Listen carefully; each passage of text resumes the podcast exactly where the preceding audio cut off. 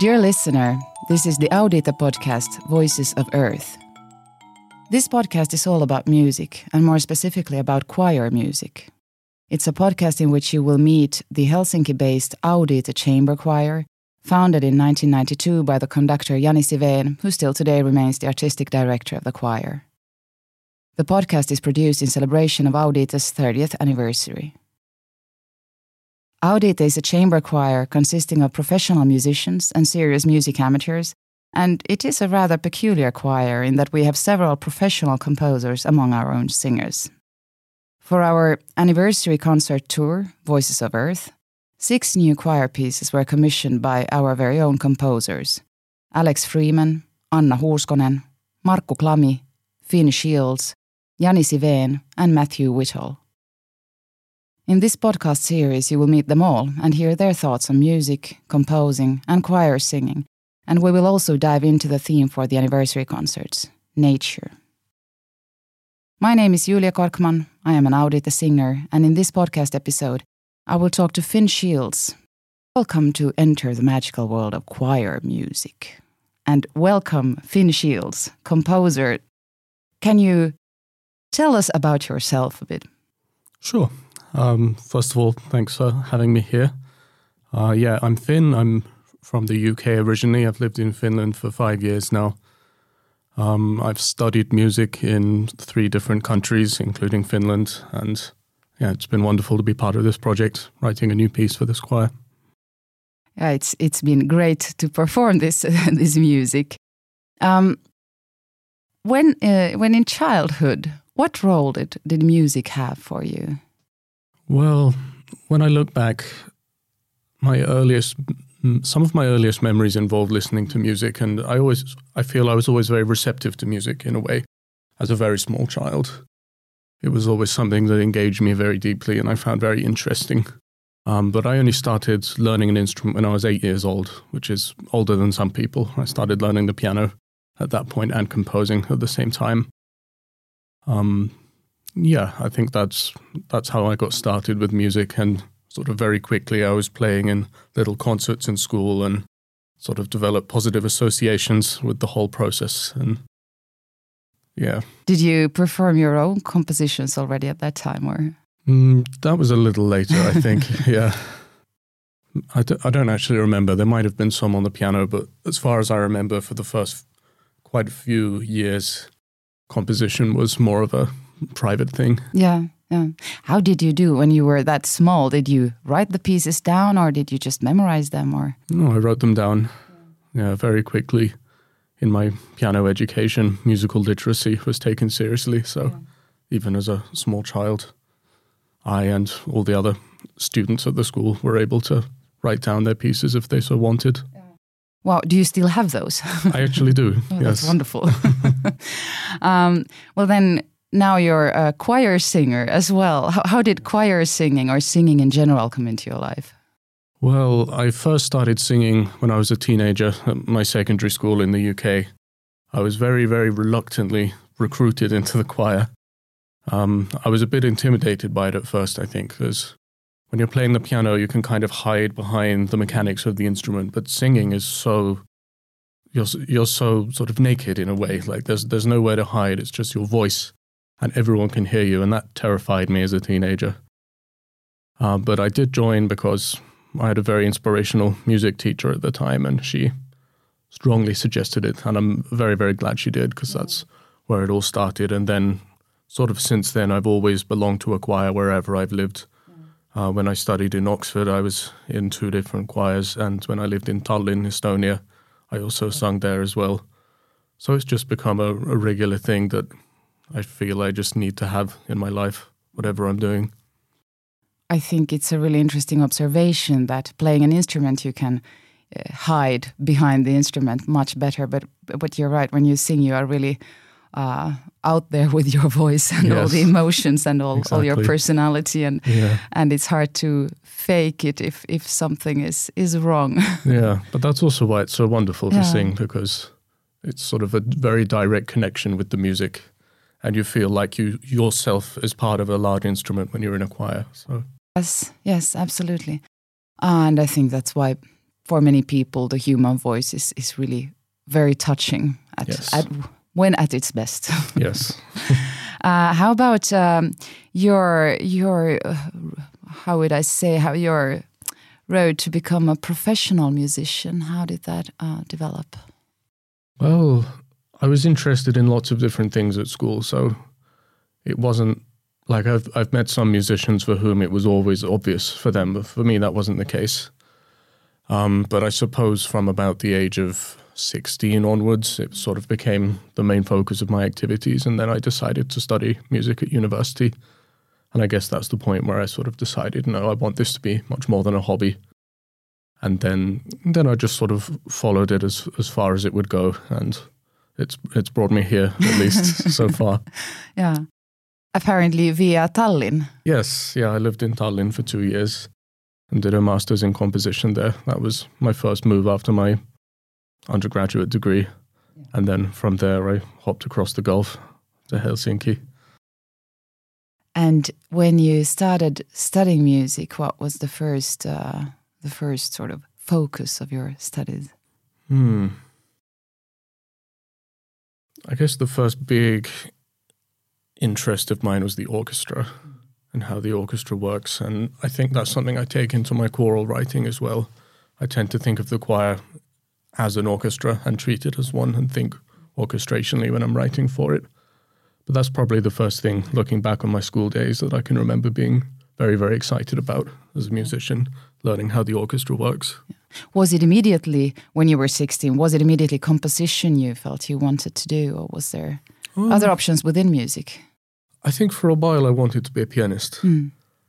and that sort of slowly moved into composition when I realized people were saying nicer things about my compositions than about my piano playing. So that, that was a hint. And uh, if, if- before before this decision, what would, would the other options have been? Were there other things you were interested in that you were Well, I, I was on? and continue to be interested in many things in in science, in languages, um, computer science, geography. The list goes on, and I, am not sh- certain that I'll just be a musician for my whole life. But we'll see what comes next. But When you were a child and a teenager, what music did you listen to, and were there some particular moments or particular pieces that were really significant for you? Hmm.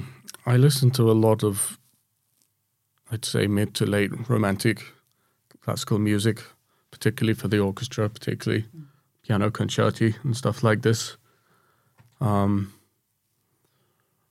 I remember having a big connection to Ravel very quickly and discovering Ravel's string quartet, for example. That was one of my first big musical loves. Yeah. In Audite, we did some fantastic choir pieces by Ravel a few years back. We should take them up on the repertoire again. Yes, I hope so. A little before my time. yes. Um, well, uh, when you compose, how does that um, how does that sort of develop as a process? Do you hear the music within you, or does, do you start by playing and then like develop it playing, or, or how does it work? It can it varies a lot actually between pieces. Sometimes I might just be playing around with some ideas on the piano and from that becomes a sort of kernel from which a piece can grow. Or that might be a more abstract process and it's just something in my head. But usually through either of those means there's a sort of initial idea and then from that the, the piece itself grows. Mm. And in some ways it feels like only that initial idea is the creative act and sort of thereafter it's just work in a way, sort of using your experience to sort of work out those initial ideas in a musically coherent way, construct a coherent musical argument with it. But then again, sometimes with other pieces, the larger scale form is quite clear from early on. So there there isn't one one sort of formula by which it comes. But yeah. Well, how, how does it? I mean, when you have then a, a piece that is ready, does it? Do you feel that it resembles what you thought it would be initially, or does it change a lot during that? It almost course? never resembles what I thought it would be, and usually just becomes its own thing quite quickly, and then yeah, it can change quite significantly, and in a way it should, and is is better for having done so. Yeah. yeah. So, can you still tell us a bit about uh, your path from from Oxford, from the university studies in Oxford, and then continuing to Tallinn and your experiences there, and then coming here to, to the Sibelius Academy in, in Finland? Yeah, so I studied first in Oxford because I wanted to get quite a broad musical education that would potentially open more doors than just composing for me. Uh, that was my general idea. And then only thereafter did I decide to focus a bit more on composition. And so, what I'd studied in Tallinn at the Estonian Academy of Music was uh, a master's in composition itself with Toivo Tulev. Um, yeah, so I lived there for two years, and then I moved moved to Finland. Um, I just worked for a year and started studying with Matthew Whittle privately, who we heard from earlier in this series, and then I studied with him at the Sibelius Academy. Where I've just finished my second master's in composition. Yes, it's quite uh, quite a remarkable feature, I think, for for a choir to have our own uh, composers among our choir singers. And in your case, it's even there's even this added peculiarity that your teacher, and I think you you you mentioned him as a mentor for you earlier, yeah. uh, Matthew Whittle, also among the choir. Yeah, absolutely, and it's it's not a coincidence at all. When I first moved to Finland, I asked Matt if he could recommend me a choir. So, mm. of course, he invited me to to audition at Audite. and we're grateful for that. uh, how come you you what, what, was the reason you moved from uh, Tallinn to to Helsinki? Mm, well, there was no great reason for it, to be honest. And part of the reason I chose Estonia in the first place was that I knew very little about it. I just wanted a, a bit of an adventure, yeah. and I guess my move to Finland was kind of part of that as well. Yeah. I moved with with my partner at the time, who happened to be Finnish, and just these kinds of life reasons. I just felt like moving somewhere new and seeing the world from a new perspective. Coincidences, coincidences in life. Indeed. And um, and now uh, we'll be later on talking together with you and, and Markku Klami about uh, the pieces that you've both composed uh, for this series. But but um, I would still like to ask you uh, how it feels to compose for your own choir and be part of practicing that piece together with the rest of us and, and hearing how it sounds. How does that feel? oh, it's wonderful. It's it's not an experience I've had for. I it is an experience I've had before, but only in a sort of school context. So it's very different to be doing it now with a, a choir of this quality, and it, it's just a really unique perspective on the piece, and it's a really wonderful experience. And I feel I've improved a lot as a choral composer through the experience, and there's certainly some things I would change in the piece if I had the chance that I didn't anticipate would be perhaps challenging to sing. Um, yeah, so a unique perspective is what you get. Yeah, that is it is it is a wonderful piece, but we'll get back to that later. Um, uh, I know you've, you've composed quite different kinds of music. Uh, what what are you most of all into composing right now, and what do you want to compose in the future? I suppose I'm most excited by larger ensembles. I really like writing for choir. I like writing for orchestra, any combination of the two, or or smaller chamber groups as well. Um, I've dabbled with media music as well. I've written for short films, and I've studied some game music as well. So I'd say I have quite a broad interest compositionally. Well, uh, what about the role of choir music in your life? I mean, on like besides being a composer, but just what what does choir music and singing in a choir mean for you personally? It means a huge amount. I find it very cathartic to go and sing every week for three hours. And I was particularly aware of this during the pandemic when we weren't able to have our rehearsals anymore and it felt like there was a gaping hole in my life. So yeah, it's for me it's very important to be able to sing regularly. Yeah. Yes, you're not alone in that. I think there are thousands and thousands of choir singers in our country who feel their life is much better if they get to sing every once once once every week or more often. Definitely. Thank you, Finn. We'll continue in, in a while with with uh, Markku Klami and, and dive into the piece that you've uh, composed. But for now, thank you very much. Thank you very much.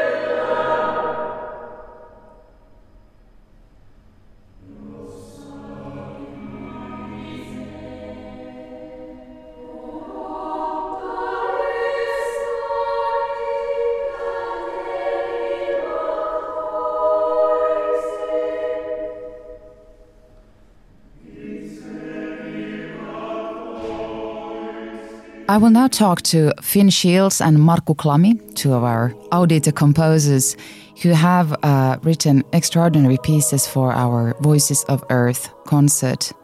And we'll begin by discussing uh, Finn's uh, piece, um, Kun tulet vihreään. Finn, you chose a fantastic Finnish poem, Kun tulet vihreään, which may be translated as When You Enter the Green, by the Finnish author and artist Erja Tulasalo. How did you come across this poem? Well, Erja is a very dear person in my life, and I actually used to teach her English privately many years ago when I first moved to Helsinki. And it was sort of through that that I became familiar with her work. And then when this when the opportunity for this project came about and I was thinking about what I would like to set to music, she was the first person who came into my mind. And I sort of discussed with her, would she have any ideas of works of hers that might work with music, and this was the suggestion, and it was very moving to me straight away. So, yeah, it is a very uh, it is a text where which in a way is very tactile. It's very uh, like taking in nature with all your senses. Exactly. Um, how did how did was this a poem that was already written earlier on? Yes. Yes. Yes, I, it was written some years ago, as far as I know. Yeah.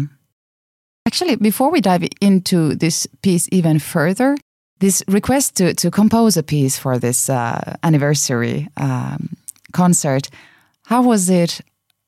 Uh, how was how were you approached with this request? Uh, well, maybe Markku will remember more about this than I do. but first, I'll add the, the thing I concretely, concretely remember is sitting with the composers in a Nepalese restaurant, and Jani told us that the theme would be nature. Mm and that's kind of I don't even remember exactly what happened before then, but yeah. I'm not sure what you think. Uh, I'm sorry to say that my memory doesn't serve me very well here either, but I think that the idea came up in some discussion after our rehearsal some Thursday evening at the Helsinki Conservatory. Uh, and then there were, were some emails sent about the composition and what would be the theme, it would be nature. This is how I remember it at the moment. I think it was discussed very informally long before it was put into any formal plan. Indeed. And I was thinking this uh, uh, Kun tulet vihreään, which by the way is the only Finnish uh, poem chosen for this concert. Uh, I, I, could read uh, a short passage of it in, in Finnish.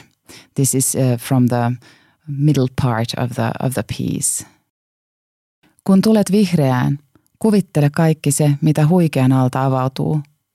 Kuvittele vuosien kerrokset, kaikki ne ihmeellisimmät, kivuliaimmat, kaikki joista ei tarinoissa ole meille mitään kerrottu.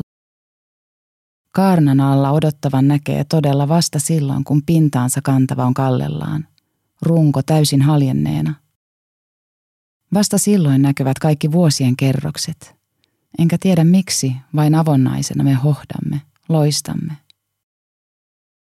Astun kammioistani arkailen vihreään ja pidän käteni näkyvillä.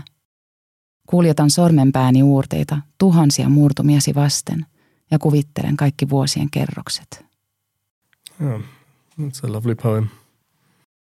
And how, how was the process of composing this poem? Mm, well, it was. I don't think it was a coincidence that I chose a Finnish poem. I think there was an element of like being the, the youngest of the composers, the one who's been in Finland the least amount of time, mm. wanting to sort of make a point of, look, I can do this too. But more than that, it was just a sort of. I was fascinated by the, the challenge of it, I think. And this was actually the second work of Erja's that I set to music. Okay. So I had some experience with it already. And I feel like I learned a lot about like the limitations of the Finnish language made me think a lot about the kind of music I could write for it. Limitations just meaning like the lengths of vowels mm. need to be kept with, and the meanings could change in a way that doesn't apply to English. Yeah. And um, double consonants. yeah, exactly. so like there's a lot of sort of extra challenges that you don't have when you write in when you're writing music set to English. Yeah. And many other languages in that fact. Uh, even in Estonian language, which is the closest to Finnish, they don't have these kind of limitations. So how did it feel? Uh, like you said that it affected what kind of music you wrote. Uh, uh, how did this challenge of playing with limitations, how did it feel? Was it like intriguing or how would you describe it? I feel like in general, whenever I've had some kind of limitation on the compositional process, whatever that may be, limitation in terms of instrumentation, um, text in this case, or something else, I find that very creative, or it induces creativity. It sort of forces you to sort of channel your thoughts according to something else. And in a way, I find it makes it easier. If you have a completely open slate and you can do anything you want, then it's so easy to be overwhelmed by choice. So I find it to be a positive thing. Yeah. I kind of thinking in the same way with any compositional project. The limitations are actually the guidelines which make it possible to go forward. Mm. So when you wrote this piece, uh, and you knew you were writing it for the for Audite, did that affect i mean your composing? Was it did you think of this particular choir and it, it's like what it is consisted consisting of or or would it have been the same even if the choir would have been any choir? It's a good question. I think in a subconscious way it was specifically for this choir and i was keeping the sound and capabilities of this choir in mind but it certainly wasn't a very active process. I didn't have a list of things audite are good at that I yeah. made sure to include in the piece. This text by Erja Tulasalo describes um, nature in a very physical way. In, in a way, you, you, she describes uh, the bark of the trees, how it feels uh, under your fingers. Um, was this um, something that was inspiring to you when composing this piece? Yeah, without question. As you say, as you put it well earlier, it's a very tactile poem. It's very tactile, very visual, yeah. and it's it's a joy as a composer to work with such a text because, yeah, it's it's incredibly inspiring. And the process of writing this piece for me was actually very fast. It felt more like reading a book and just seeing what inevitably had to come next, mm. rather than than finding it to be a challenge. And I think that's all down to the text.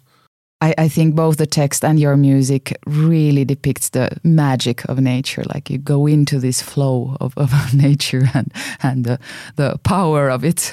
And and there's a lot of descriptions both in well in, in my, my interpretation of your music and in the text about sort of being part of nature and breathing with it and flowing in it, which is uh, really uh, really depicting, I think, the magic of, of nature. Yeah.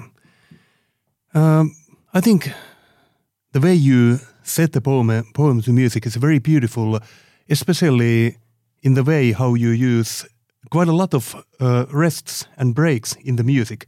And that kind of makes the text breathe in a new way. Uh, was this uh, like active process what you were thinking, or was it more like a coincidence that that happened, or how did the text guide you to make that kind of approach in the music? I'd say in general it was a very sort of organic thing that the music just felt like it needed to do.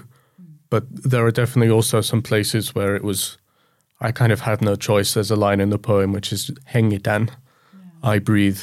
So I couldn't resist putting a rest after that. but yeah, it'll be. Uh, I, I, know um, some poets who who have said that when when you write a poem, it's sort of born for the first time, and when it's set to music, it's born another time. It's it's a new new birth of that poem. So it'll be very uh, it'll be fantastic to to hear uh, Erja Tulasalo's yes. thoughts on on this piece. I look forward to to her hearing yeah. it. It's it's a beautiful piece and it's really nice to sing. Thank you. I know that you have both also been active or are active in, in different uh, associations for professional musicians. Uh, Finn, you've been uh, uh, the chairperson, I believe, of Korvat Auki. And uh, um, Markku, you have, uh, among other things, you're, you're, part of the Society of Finnish Composers. It would be nice to, to hear about your experiences of this kind of professional activism and uh, what it means for you personally and what it means for, for musicians more largely. And, and Finn, please tell us what is Korvat Auki? Yeah, so in short, Korvat Auki is a society for kind of representing the interests of young composers in Finland. And yeah, com- coming here as a foreigner as well, I've got to say something that really stood out to me is just how many of these kind of groups there are. Yeah. And they're all quite active and they're putting on concerts and providing opportunities for their members. And I just think that's a wonderful thing and it really contributes to the musical life in this country. Yeah, and about uh, Society of Finnish Composers, we have uh, roughly around 240 members, composers in our society at the moment, and we represent composers living in Finland uh, and try to affect the society and the whole country of Finland at, at large to enhance the possibilities of contemporary music to exist in the concert life and in the so that people would actually know that there there are composers nowadays. I have came across with people in several instances who, for example, have asked that really has there been composers after Mozart? well, there has been. there are a few today also. How is it? I think. Um, one could imagine composing to be a rather lonely profession. So, how important is the social aspect of this? You, you were mentioning, Finn, that in particular for young composers to, to mm. get this network, to get the possibility to to to perform, but I don't know, networking and, and sharing this social thing would probably yeah, also be important. That's an important part of Korvat Auki's activities, and it's something I've been focusing on for the last few years. Is just simply making an excuse for people to get together and talk about music and just and just talk about life. Because you're right, it can be a lonely profession. I have a researcher background myself, and I, I would imagine there are some similar, similarities in this.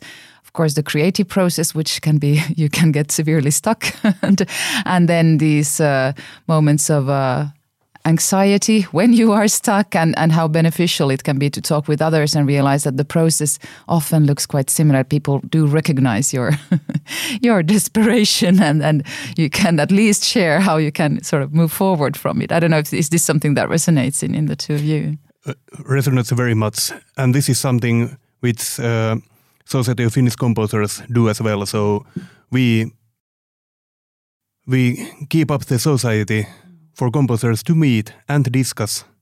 Because as you have said this is quite lonely profession in many ways and many times the struggle is real. So it's great to meet with fellow composers discuss about anything and have this kind of social network with people I, I, have one more question that I have to have to ask, since my background is partly memory research and and the fact that we are very bad at separating between the sources of our, our memories. are you ever afraid as composers? I mean, it, it's probably impossible not to sort of borrow themes or things by other composers, and of course, it's probably also sometimes part of a very uh, a process that you are quite aware of But uh, I would probably be scared if I was a composer that I'm actually using things that others have already written. Is, is that something that you ever think of? I rem remember being actually quite afraid about this when I was very young and wrote my first attempts in music. But ever since it has been it has become easier. Uh, sometimes I might think of that, but then again, I think that, like they say, everything has already been written, so we are just repeating things. Maybe chasing the mix uh, a little bit or something, but that's not very big co concern for me personally. And I'd add that among composers, I think there's a certain understanding that from time to time you are going to accidentally have the same melody, the yeah. same chord sequence that's happened in some famous piece. But if it's presented in a in a unique way, which it always will be, then there's no problem there. It's still a new piece of music. You have been listening to the podcast Voices of Earth by the chamber choir Audite. You can find out about our future concerts uh, from our webpage at the address audite.fi. And you can also find us on Facebook and Instagram.